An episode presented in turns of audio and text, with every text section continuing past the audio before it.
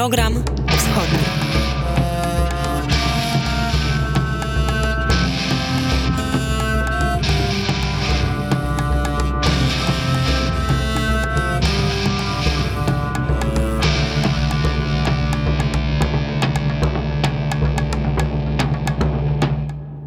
Dzień dobry, witam Państwa bardzo serdecznie. Wojciech Jankowski, program Wschodni.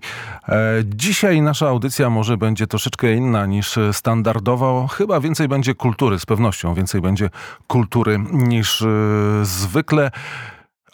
Realizuje naszą audycję Mikołaj Poruszek, a po drugiej stronie telefonu powinien być, a właściwie nie telefonu, a magicznego urządzenia, Artur Żak. Dzień dobry, Arturze. Dzień dobry, Wojciechu, kłaniam się nisko z Lwowa. Jak przebiegła ostatnia noc i czy mamy znowu jakieś złe wieści, a może dobre, z Ukrainy?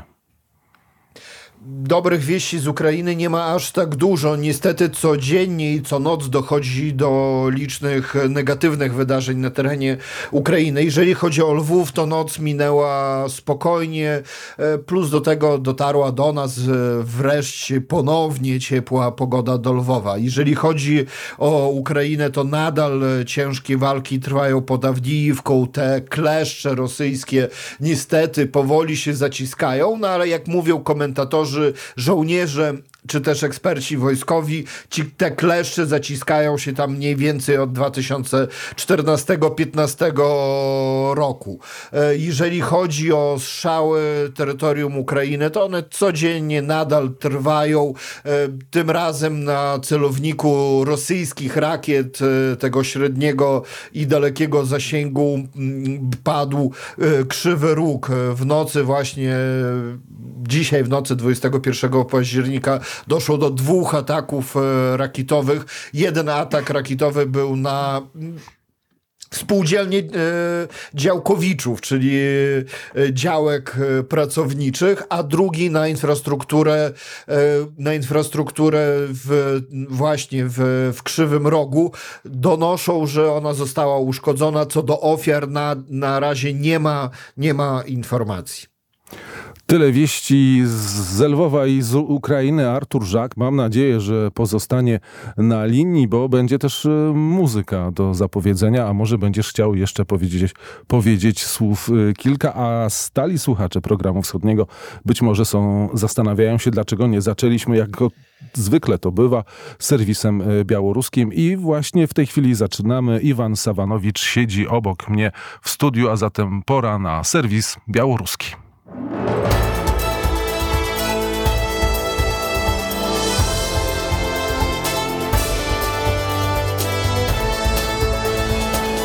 Trybunał Europejski odmówił zniesienia sankcji wobec dwóch największych białoruskich państwowych przedsiębiorstw motoryzacyjnych. Łukaszenka powiedział, że chce podwoić produkcję energii jądrowej na Białorusi, a białoruski polityk opozycji Paweł Łatuszko powiedział, że Polska wydała nakaz aresztowania kilku funkcjonariuszy bezpieczeństwa reżimu Łukaszenki. Iwan Sawanowicz, zapraszam. Nowiny U N E T. Trybunał Europejski odmówił zniesienia sankcji wobec dwóch białoruskich państwowych przedsiębiorstw motoryzacyjnych. Są to mińskie zakłady samochodowe, które produkują ciężarówki, autobusy, specjalny sprzęt do rozpędzania demonstrantów i inny transport, a także rozstawy osi dorożnego sprzętu wojskowego oraz białoruskie zakłady samochodowe, które produkują ciężkie wywrotki górnicze. Sąd uzasadnił swoją odmowę faktem, że oba przedsiębiorstwa państwowe są źródłem znanych dochodów reżimu Aleksandra Łukaszenki i go wspierają. Ponadto w orzeczeniu sądu stwierdzono, że oba przedsiębiorstwa ponoszą odpowiedzialność za represje wobec społeczeństwa obywatelskiego. Łukaszenka po raz kolejny wyraził chęć podwojenia produkcji energii jądrowej na Białorusi poprzez zwiększenie mocy wybudowanej już białoruskiej elektrowni jądrowej lub budowy drugiej elektrowni w obwodzie mohyliewskim. Warto zauważyć, że wielu białoruskich ekspertów wątpiło o wykonalność budowy pierwszej elektrowni. Zauważają, że Białoruś jeszcze nigdy przed budową pierwszej elektrowni jądrowej nie doświadczyła niedoboru prądu.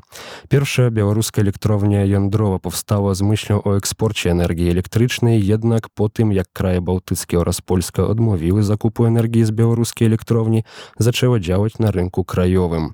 Warto także zauważyć, że podczas budowy białoruskiej elektrowni jądrowej zdarzały się incydenty, o których władze białoruskie milczały. Na przykład w dwa tysiące szesnastym roku władze próbowali ukryć fakt uszkodzenia zbiornika reaktora. Pierwsza elektrownia jądrowa kosztowała Białorusi sześć miliardów dolarów, a spłatę kredytu udzielonego przez Rosję kraj zacznie dopiero w dwa tysiące dwudziestym czwartym roku. Tymczasem władze nigdy nie podały kosztów energii elektrycznej, biorąc pod uwagę spłaty kredytu, a także koszty zakupu świeżego paliwa uranowego i utylizacji wypalonego paliwa. Polska prokuratura wydała europejski nakaz aresztowania kierownika izolatki dla przestępców Centralnego Zarządu Spraw Wewnętrznych Komitetu Wykonawczego Miasta Mińska Jewgenia Szapietko, jego zastępcy, a także innych funkcjonariuszy bezpieczeństwa. Są podejrzani o popełnienie w dwa tysiące dwudziestym roku na terytorium Białorusi przestępstw związanych z pozbawieniem wolności człowieka popełnionych ze szczególnym okrucieństwem. Poinformował o tym szef Ludowego Zarządu Antykryzysowego Paweł Łatuszko, powołując się na raport Polskiej Telewizji Państwowej T V P. Zdaniem polityka na liście gończym są mnie innego Jewgenij Szapietko, major, kierownik ośrodka izolowania przestępców przy ulicy Okreścina w Mińsku, jego zastępca Gleb Drill, Dmitrij Strepkow, pułkownik służby wewnętrznej, kierownik zakładu karnego więzienia numer osiem w mieście Żodzina, a także trzech innych funkcjonariuszy białoruskiej milicji. Jak poinformował Paweł Łatuszko, osoby te są podejrzane o popełnienie przestępstw związanych z pozbawieniem wolności ze szczególnym okrucieństwem.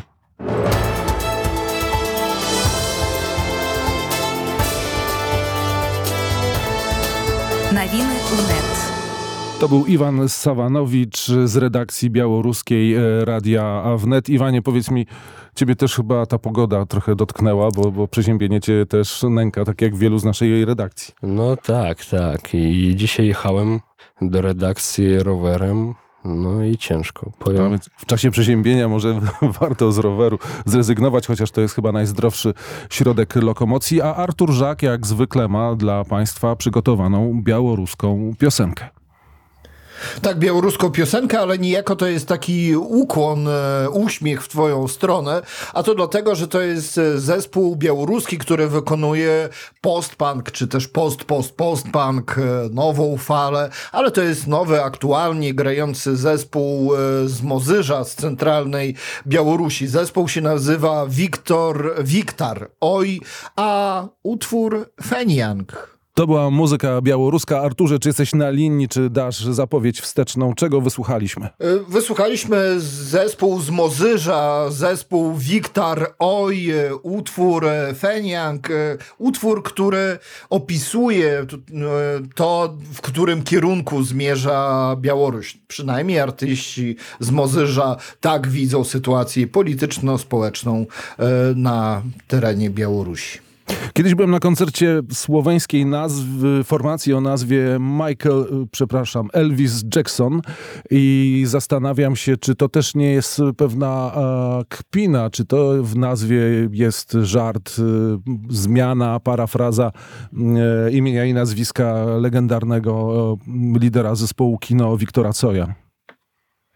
Nie wiem. Tutaj akurat, akurat e, chyba nie wiem. E, tak głęboko nie, nie zagłębiłem się w historię tego z zespołu z Mozyża. Ale po prostu chciałem trochę, trochę tej nowej fali post-punku, żeby jakoś tak e, ukłonić się przed tobą i przed twoimi gustami muzycznymi e, zapodać dzisiaj, bo nie tak często post-punk i nowa fala brzmią w naszych e, audycjach.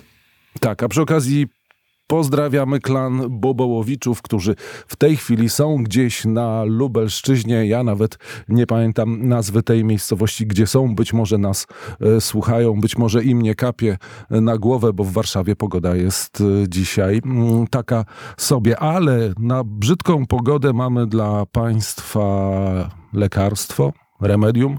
Jeżeli ktoś mieszka w Warszawie albo będzie w ten weekend w Warszawie bądź w ciągu najle- najbliższych dni, może odwiedzić kinotekę bądź inno, inne z miejsc, gdzie są przedstawiane ukraińskie filmy w ramach festiwalu już siódmego U F, tak to się nazywa, czyli Ukraina z wykrzyknikiem festiwal filmowy. Wczoraj byłem na filmie o tytule Dowbusz i z pewnością jeszcze wrócimy do tego, ale może wróćmy teraz do momentu otwarcia tego festiwalu. W połowie tygodnia rozpoczął się, była uroczysta gala, był też film otwierający ten pokaz i na miejscu byłem w kinotece, rozmawiałem z panią Beatą Bierońską-Lach, dyrektorem tego festiwalu. Proszę posłuchać. Pani dyrektor, na początku byłem zdumiony, czemu na film otwarcia w czasie wojny wybrano film o tematyce kulinarnej. Ale rozumiem, że po obejrzeniu filmu już pan nie jest zdumiony. Tak, dzisiaj świętujemy kino ukraińskie, to jest święto kina ukraińskiego i ponieważ w Ukrainie trwa wojna, co prawda my jako festiwal chcemy o tym przypominać, ale dlaczego na otwarciu? Myślę, że warto też przypomnieć, że przed wojną Ukraina, Lwów był pięknym miastem, jest pięknym miastem, pełnym ciekawych historii, marzeń, marzeń bohaterów i myślę, że też warto o tym przypominać, o co walczy Ukraina. Powróćmy jeszcze do początków. Czemu powstał ten festiwal? Festiwal powstał, żeby poznać naszych sąsiadów. To było po dwa tysiące czternastym pierwsza fala uchodźców z Ukrainy, uciekających przed wojną w Donbasie, po aneksji Krymu również. Chcieliśmy przybliżyć kino naszych sąsiadów, naszych przyjaciół. Ukraińców było coraz więcej w Polsce. Ten festiwal był po to, żebyśmy się poznali, że, że Ukraińcy to nie nasi wrogowie, że mamy bardzo dużo wspólnych punktów historii, że ta historia bardziej nas łączy niż dzieli, co oczywiście widać teraz już po pełnoskalowej agresji Rosji na Ukrainę. My też mamy bardzo złe doświadczenia z Rosją. Nie wiem, czy ktoś wcześniej o tym pomyślał, czy ktoś taką tezę postawił, ale to, że Polacy tak pozytywnie, entuzjastycznie zareagowali na ten moment, kiedy trzeba było pomóc Ukraińcom, to była też zasługa tego festiwalu, być może w jakimś tam stopniu. Dziękuję za, za, za miłe słowa. Rzeczywiście, no, dla mnie luty dwa tysiące dwudziestego drugiego roku to, to dzień, w którym zatrzymała się dla mnie ziemia.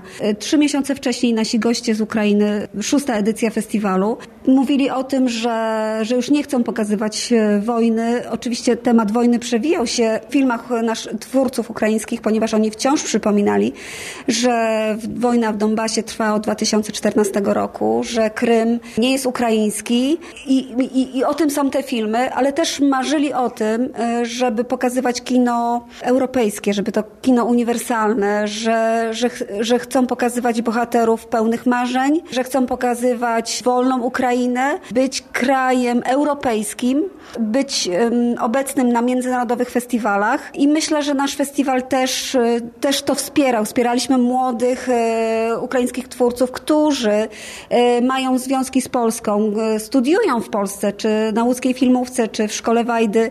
Mają ten warsztat i to się czuje. No, to kino jest, dla mnie jest to kino europejskie ze wschodnią duszą. Jako festiwal, jako organizatorzy mocno włączyliśmy się w akcję pomagania Ukraińcom. Zorganizowaliśmy już praktycznie od następnego dnia pokazy filmu Moja wojna, filmu o kobietach w wojsku, film, który wygrał plebiscyt publiczności w czasie szóstej edycji festiwalu. Zebraliśmy ponad dwadzieścia tysięcy w ciągu trzech dni. Potem rozpoczęły się pokazy filmów w całej Polsce, filmów ukraińskich. Ponad dwieście pokazów udało nam się zorganizować. Ze, we współpracy właśnie z kinami w całej Polsce, również z takimi małymi, z małych miejscowości. No i w, udało się też zorganizować zeszłoroczną edycję festiwalu, chociaż ona była, różniła się od tej edycji, którą mamy teraz. Ona była bardzo, była pełna wzruszeń, była pełna różnych emocji, nie zabrakło łez po spotkaniach. To byli też Ukraińcy, którzy dopiero co uciekli przed wojną, więc inna była ta edycja, ale bardzo potrzebna. W tym roku wiemy, że jest wojna, przypominamy o tym. Nie chcemy, żeby świat zapomniał, że wojna jest w Ukrainie i taki też jest cel naszego festiwalu. Przypominać, że Ukraina była wolnym krajem, należy im się to i I myślę, że należy o tym pamiętać, że tak długo jak walczy Ukraina, to Polska też będzie wolna. Dziękuję. To była rozmowa z panią dyrektor festiwalu Ukraina. To już jest siódma edycja. Odbywa się teraz w Warszawie. Zapraszam na stronę Ukraina ff, dwie litery f, kom i tam mogą państwo znaleźć informacje. Dowbusz, o którym dzisiaj jeszcze wspomnimy, będzie jeszcze grany we wtorek, ale będą też inne dokumentalne, ważne filmy. Jako się rzekło w tym wywiadzie, w tej rozmowie, film otwarcia to był film, tak organizatorzy określili, jako kulinarny smak wolności. Z rozmowy z panią Tetianą Małkową, która gra jedną z głównych, drugoplanową, co prawda, ról, zorientują się państwo, że jest to film lekki, tak jak już w tej rozmowie mogliśmy usłyszeć, i, i powstał jeszcze przed tą fazą aktywną rosyjskiej inwazji. Zatem pani Tetiana Małkowa.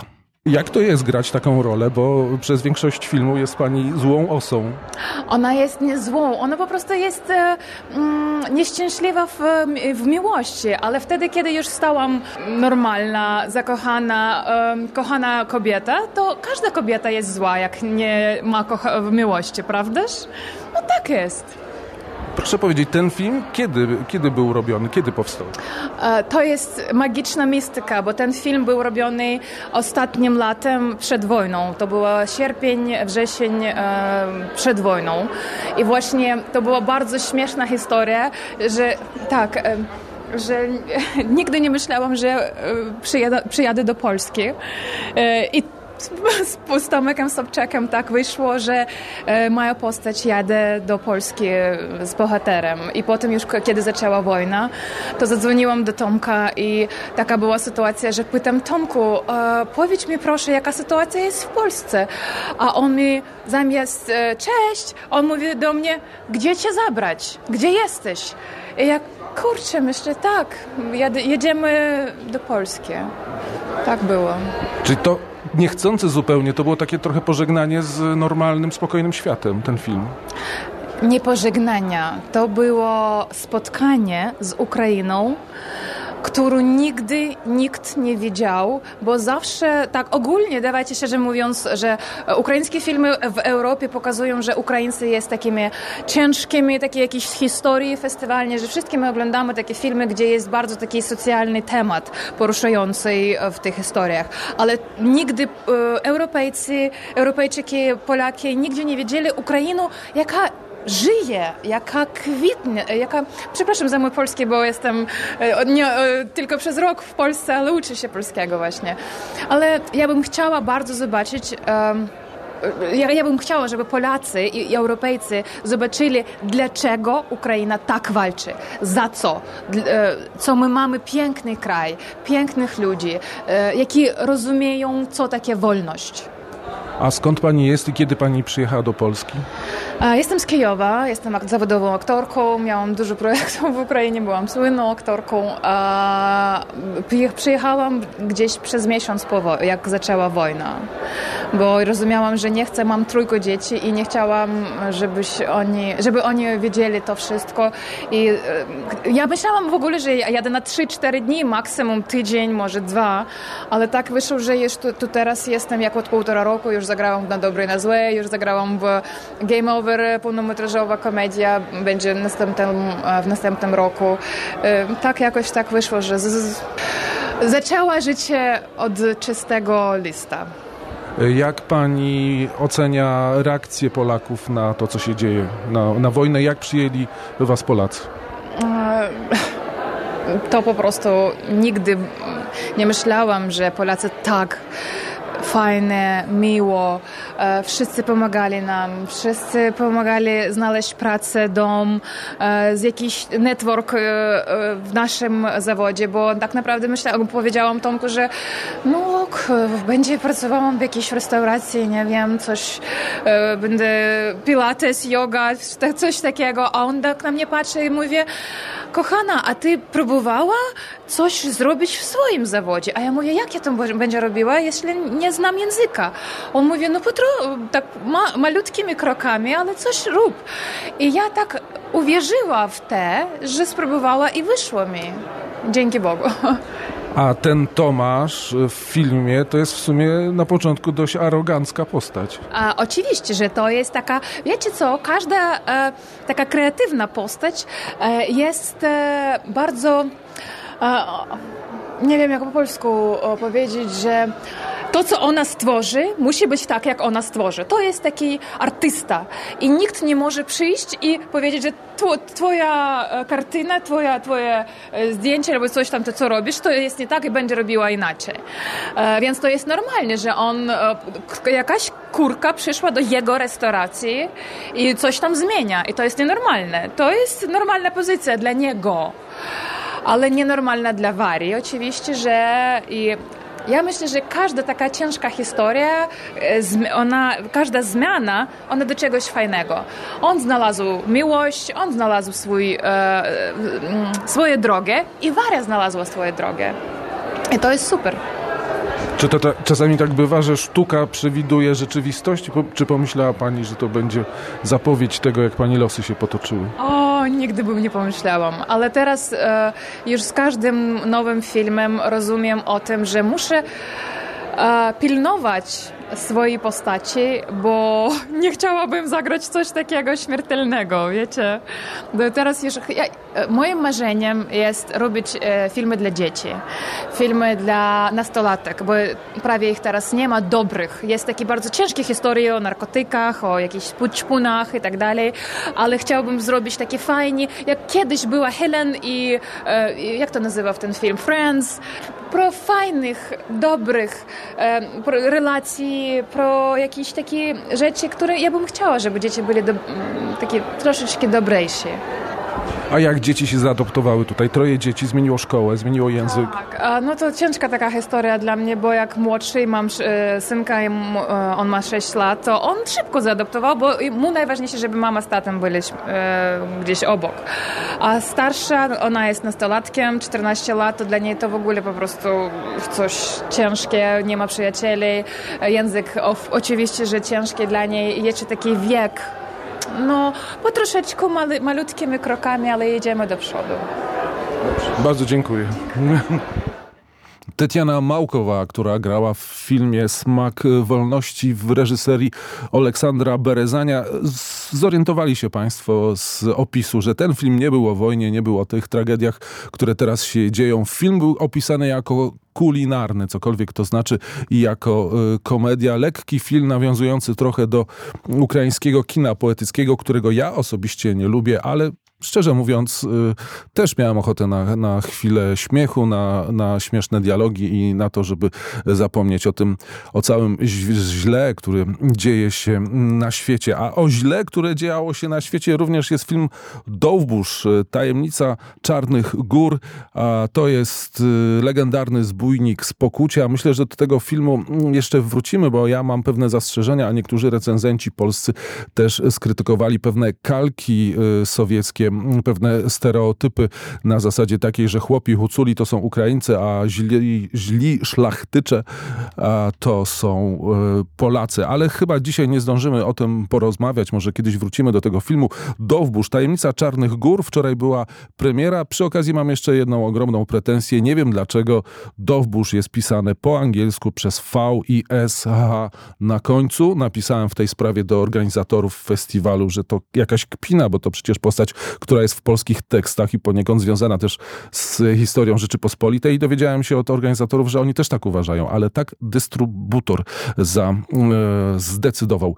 Ale być może wrócimy jeszcze do filmu Dowbusz, natomiast po wczorajszym seansie, a nie mamy już więcej czasu, żeby opowiedzieć o tym filmie. Przy okazji polecam we wtorek. To jest dobry film akcji, pomijając moje zastrzeżenia. We wtorek będzie jeszcze drugi seans. Po tym filmie przeprowadziłem krótką sondę wczoraj w kinie Kinoteka. Mogę krótkie pytanie? Jak się Panu film podobał? Bardzo się spodobał. A co Pan sądzi o obrazie Polaków w tym filmie?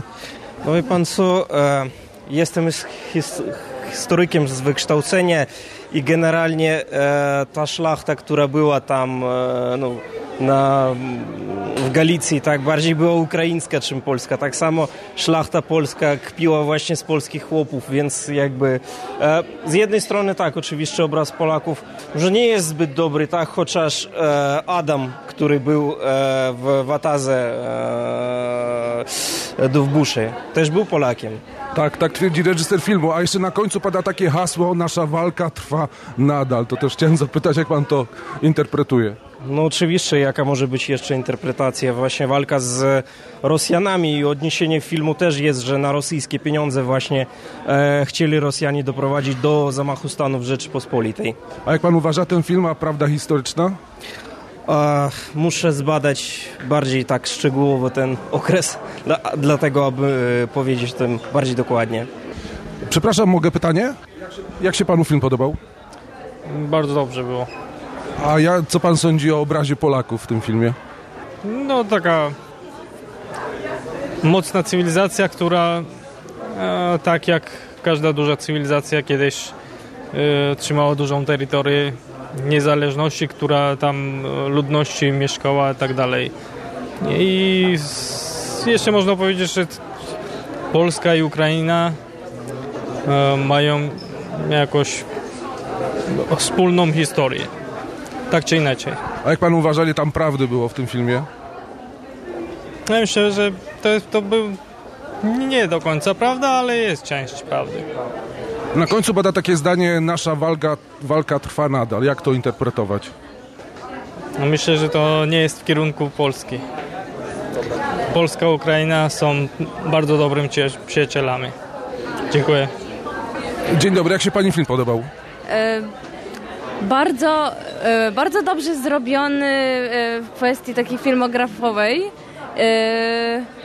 Sceny, które zostały nakręcone w Karpatach, to w ogóle wow, w ogóle połoniny te, i te, te wszystkie, wszystkie rzeczy. I no, to realna historia, tylko zastanawia mnie postać Mariczki, bo w piosence o Dowbuszu jest Dwinka i właśnie dyskutowaliśmy na ten temat. Musimy to sprawdzić, jaka była prawda.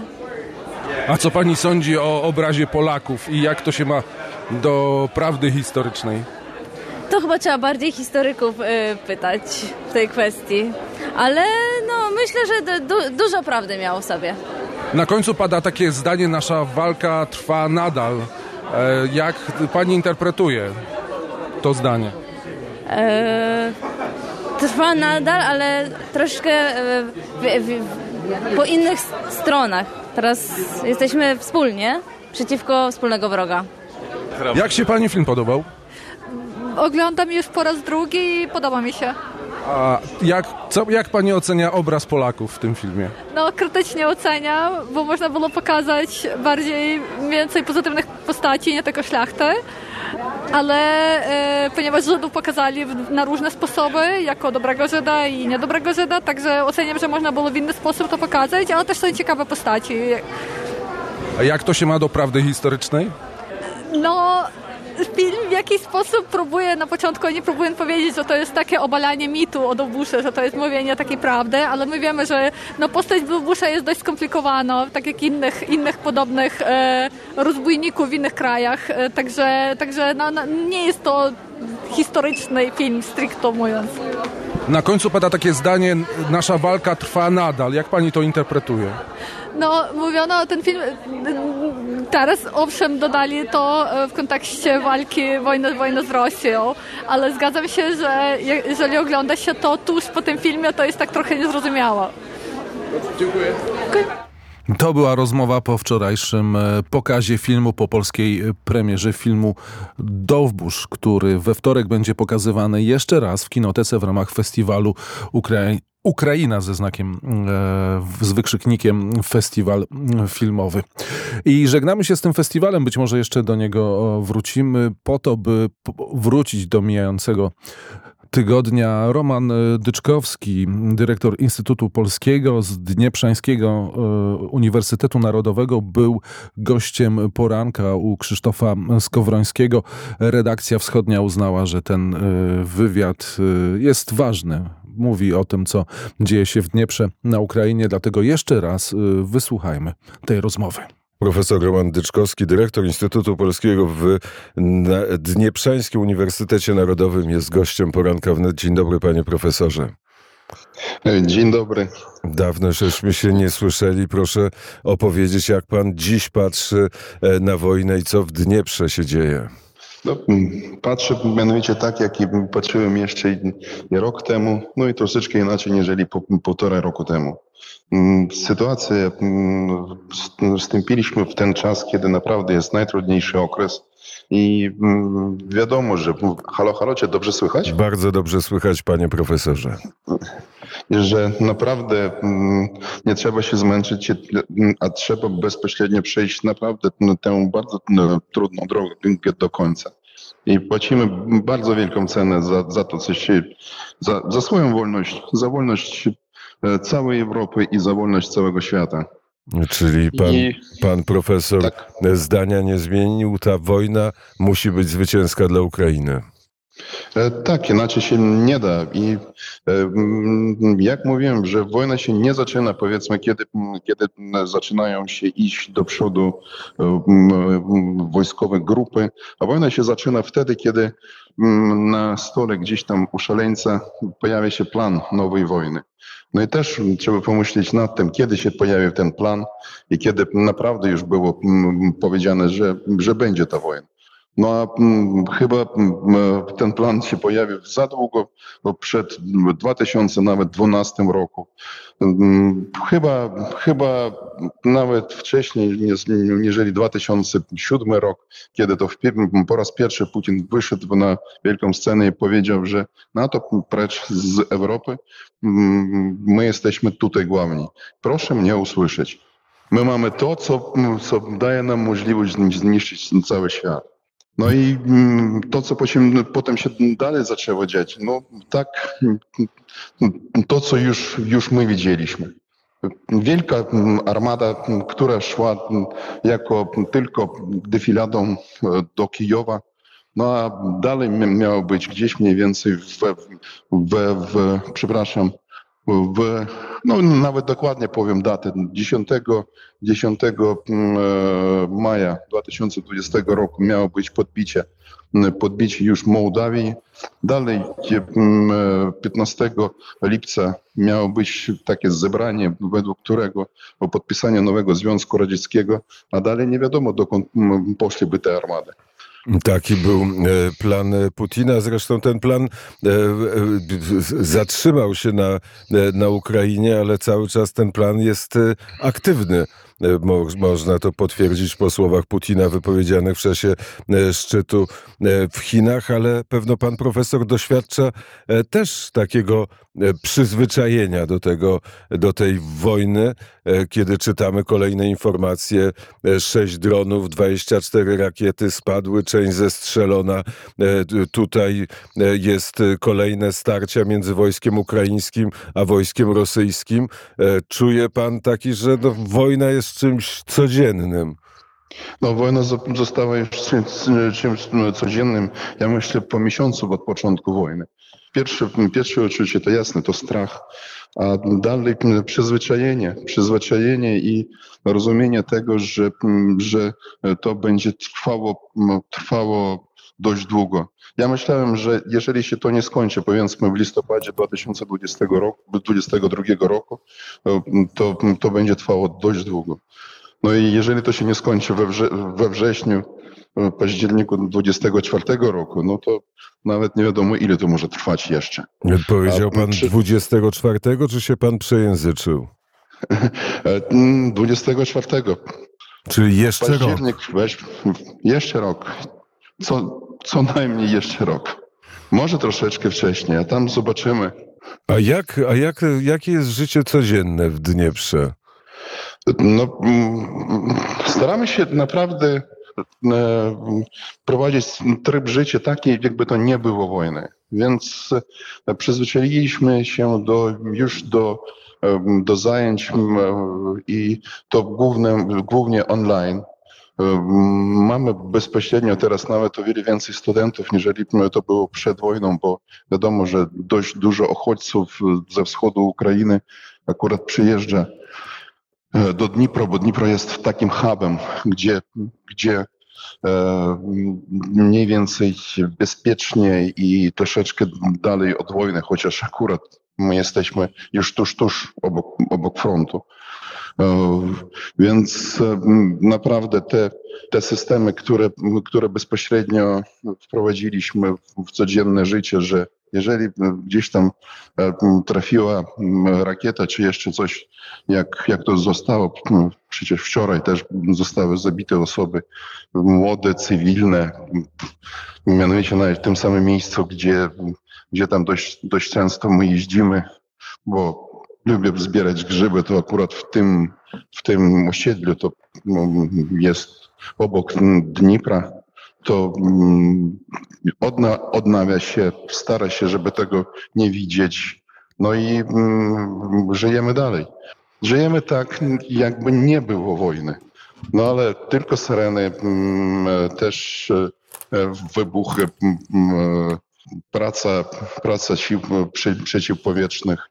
Molimy się na Boga i, na, i, no, i wierzymy w nasze siły obrony przeciwpowietrznej. A czy zmieniła się postawa Ukraińców, pana kolegów, znajomych, studentów do, do wojny? Czy cały czas jest ten sam rodzaj determinacji? Prawie ten, ten sam. I z naszego otoczenia nic się nie zmieniło. Ja myślę, że, że postawa tych osób, która się utworzyła bezpośrednio miesiąc po wojnie, że trzeba walczyć, trzeba wygrać, trzeba zwyciężyć i uwolnić całkowicie swój, ten, swoje, swoje terytorium, do tej pory nie jest zmieniana. I ja chcę powiedzieć panu jeszcze taką dość ciekawą statystykę. Ilość pocisków, których, które były wysłane przez Rosjan i przez Ukraińców. To nie chodzi o rakiety, które teraz bombardują całą Ukrainę, a pociski na, na strefie starcia. To w tym miesiącu po raz pierwszy zostało wypuszczone więcej pocisków ze strony ukraińskiej po Rosjanach, niżeli ze strony rosyjskiej po Ukraińcach. I jasne, w jaką stronę dąży ta, ta statystyka. I teraz wyciągnięto wszystko, co tylko można po całym świecie. Wszystkich studentów, którzy gdzieś tam uczyły się w Patrice Lumumby, gdzie ktoś miał jak, jakiegoś tam kolegę, jeszcze coś, no i powiedzmy był takim cich, cichym, cichym uwielbicielem Związku Radzieckiego. Więc wszyscy teraz będą pchać nas do, do pokoju. I ja to rozumiem, bo takiej sytuacji jak teraz na froncie to jeszcze nie było. I wiadomo, że, że jest taka opcja, że nie udaje się ta ofensywa ukraińska. Ta ofensywa ukraińska była dość specyficznie zorganizowana. Ja powtórzę jeszcze jedną, jedną taką alegorię. Jak idzie ta wojna, że wielki bokser o wielkich pięściach, trzy razy większy od takiego małego boksera, walczy z nim i ten mały bokser do tego, żeby zwyciężyć, może tylko bić tylko po tych pięściach, pięściach co biją jego. Więc nie wolno uderzyć nie w, nie w głowę, nie w, nie w ciało tego boksera, bo nagle ten, ten, ten wielki bokser zacznie coś robić jeszcze dla innych, jakąś krzywdę. I taka sytuacja trwa do tej pory. I powiedzmy, musimy wiedzieć, że jeżeli Rosja produkuje mniej więcej tam pięćdziesiąt do stu ciągów w ciągu miesiąca, a Ukraina otrzymuje sto leopardów na, na, na całą operację ofensywną, no dość to dziwnie brzmi. Jest taka, jest taka rzecz, jak powiedzmy, mieliśmy w swe czasy podczas drugiej wojny światowej dwie bardzo potężne strefy obronne. Jedna to była linia Marzynot i mniej więcej taka sama linia to była linia Mannerheima w Finlandii. Jeżeli my zmodelujemy dzisiaj przy wszystkich naszych możliwościach, jak można przejść, powiedzmy, linię Mannerheima, to model pokazuje jedną rzecz, że można ją przejść tylko z pomocą pocis- pocisków jądrowych. Przez cały czas Rosjanie stworzyli na terenie okupowanej części. Jeszcze gorszą linię Marzyno czy linię Mannerheima.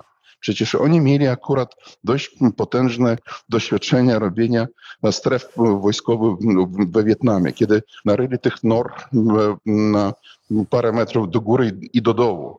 I Amerykanie akurat nie, nie mieli możliwości, nie udało się im zniszczyć te całe systemy fortyfikacyjne. I tutaj nagle my idziemy akurat przez te wszystkie strefy.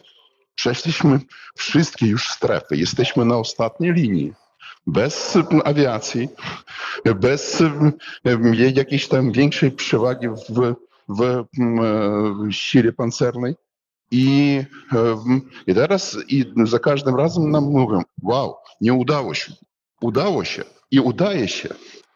To jeszcze, panie profesorze, na potwierdzenie pana słów informacja z ostatniej chwili, chwili. Siły zbrojne dokonały nalotu na okupowaną część Ukrainy. Oczywiście dokonały nalotu na okupowaną część obwodu chersońskiego i były w stanie zająć pozycję cztery kilometry od Dniepru. Panie profesorze, bardzo serdecznie dziękuję za rozmowę. Też bardzo dziękuję i zawsze mówię i jeszcze raz powiem, tylko dzisiaj troszeczkę jeszcze inną rzecz. My popełnialiśmy dosyć często błędy historyczne.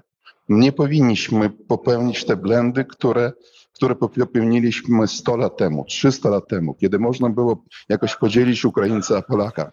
Kiedy byliśmy razem, naprawdę byliśmy wielką potęgą i dla Zachodu, i dla Wschodu. I ja zawsze dziękuję i będę dziękować. Na kolanach przed Polakami, bo bez Polaków nie wygraliśmy tę wojnę.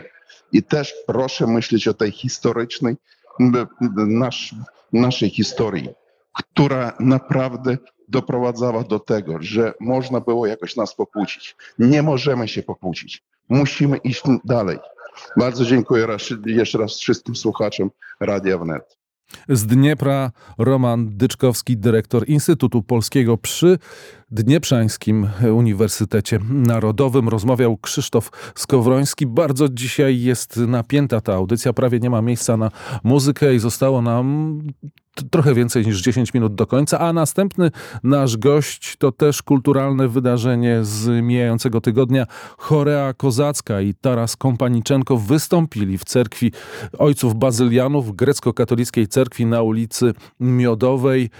A zaczęło się, nie, my zaczniemy tym utworem, a właściwie zakończyło się utworem, który, o który wiedziałem, że Taras Kompaniczenko i Chora Kozacka wykonują, ale, ale bardzo jednak mnie to zaskoczyło w cerkwi grecko-katolickiej Bogu Rodzica. Pośród innych tradycyjnych ukraińskich utworów oraz tych współczesnych, nawiązujących do tego, co w tej chwili się dzieje, Chora Kozacka wykonała również Bogu Rodzice. Po koncercie porozmawiałem z Tarasem Kompaniczenką, a zatem proszę posłuchać.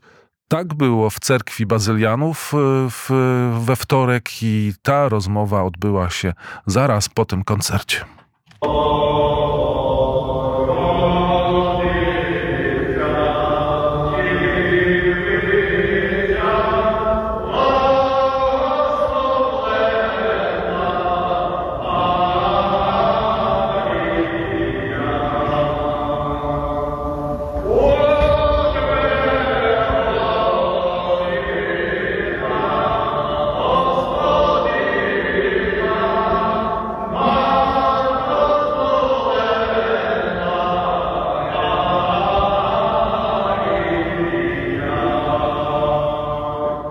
Śpiewamy ten hymn od lat.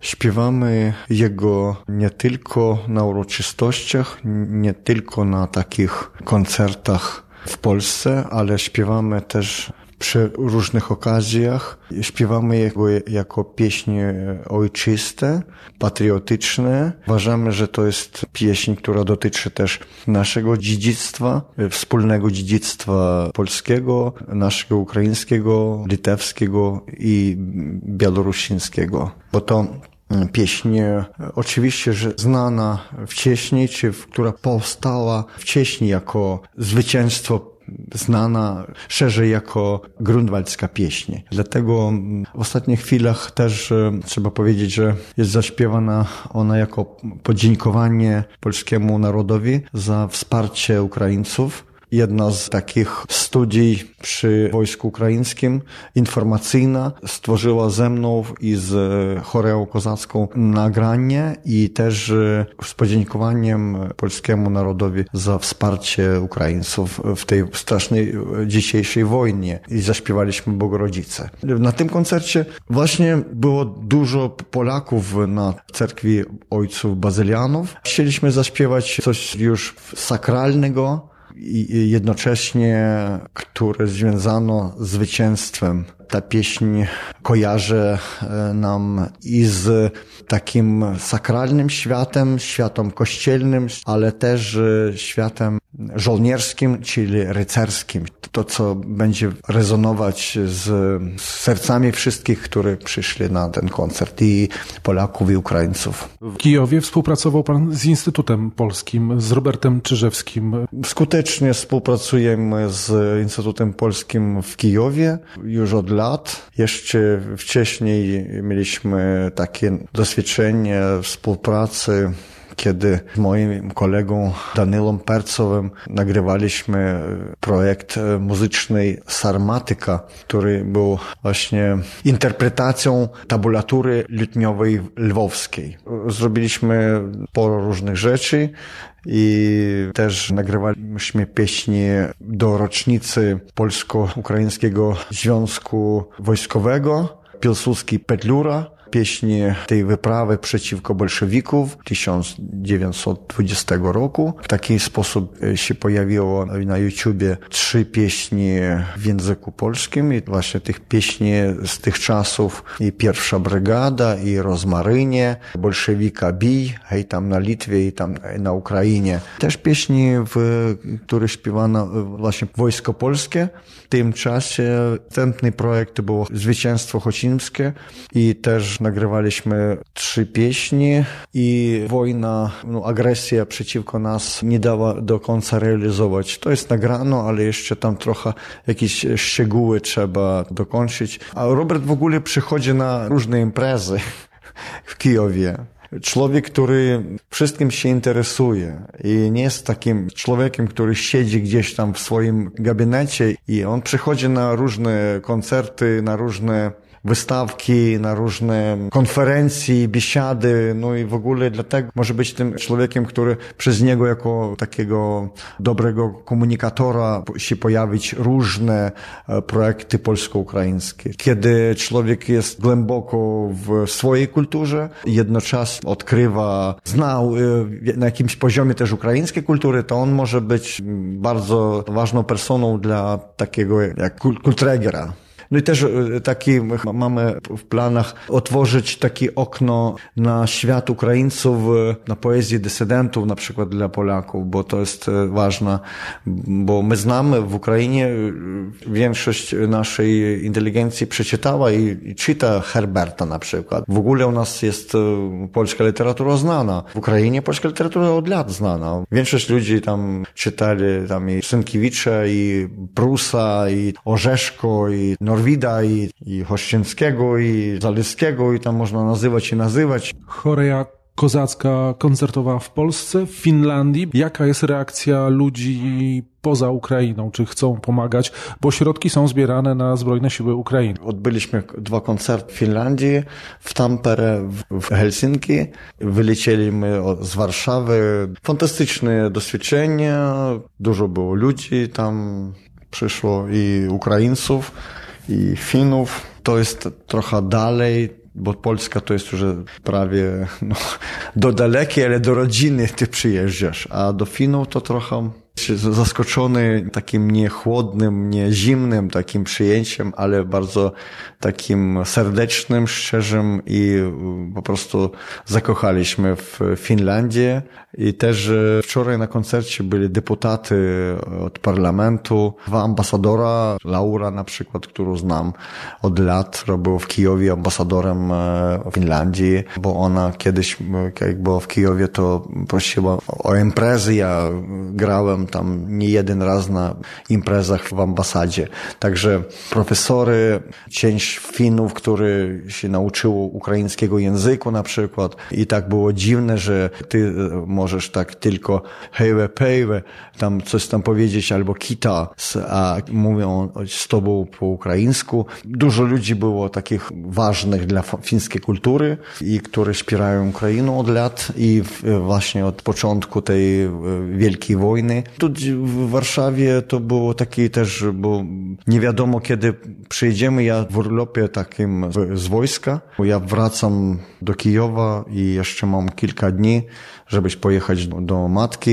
tam w Sumy, ale też już dwudziestego piątego muszę być w, w swojej jednostce wojskowej. Dziś zebraliśmy tam też koszty w Finlandii dla Reanimabila, prowadzili zbiór, a dziś też zebrali koszty, także oni pójdą dla mojej jednostki, dla mojej brygady. Tych część kosztów tam trochę dla, dla chłopaków moich, bo oni z tego żyją.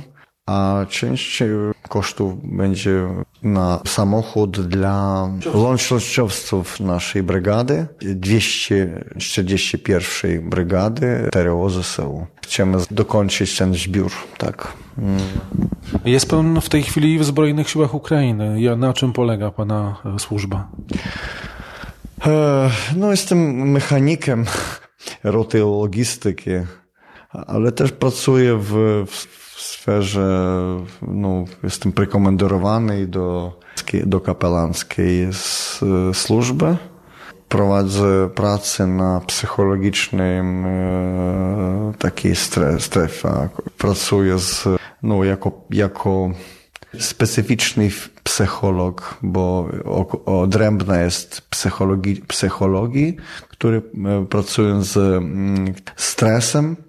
No, nasze psychologi w brygadzie i w każdej jednostce musi, każda jednostka musi mieć swoich psychologów, prowadzą kontrolę nad tym stanem psychologicznym, żebyś wejście z tego, z pierwszej linii tej strasznej walki, jak na rehabilitacji, to wtedy musi, psycholog musi popatrzeć, jak, w jakim stanie jest stan właśnie te, tego żołnierza. No, czy potrzebuje on podtrzymywania, czy potrzebuje on dopom- dekompresji, czy jakieś tam różne rzeczy. No, To, to jest odrębna rzecz, kapelanska, kapelanskie jest, to jest połączenie i psycholog, bo kapelanska służba jest po, za, za standardami na, tego NATO, taka nowa, nowa służba w, w armii ukraińskiej.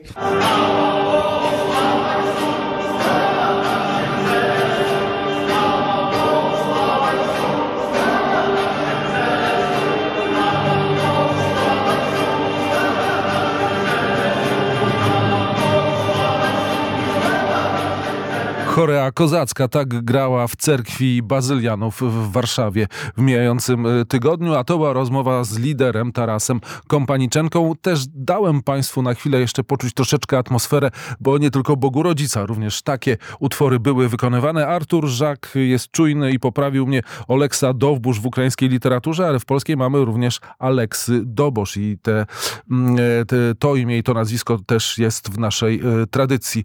Mikołaj Poruszek realizował audycję. Ja nazywam się Wojciech Jankowski. Dziękuję Państwu za uwagę. Przypominam, w, przez cały tydzień raporty z Kijowa oraz Studio Lwów o dziewiąta trzydzieści, a za tydzień kto będzie prowadził program wschodni jeszcze nie wiemy. Do usłyszenia. Program wschodni.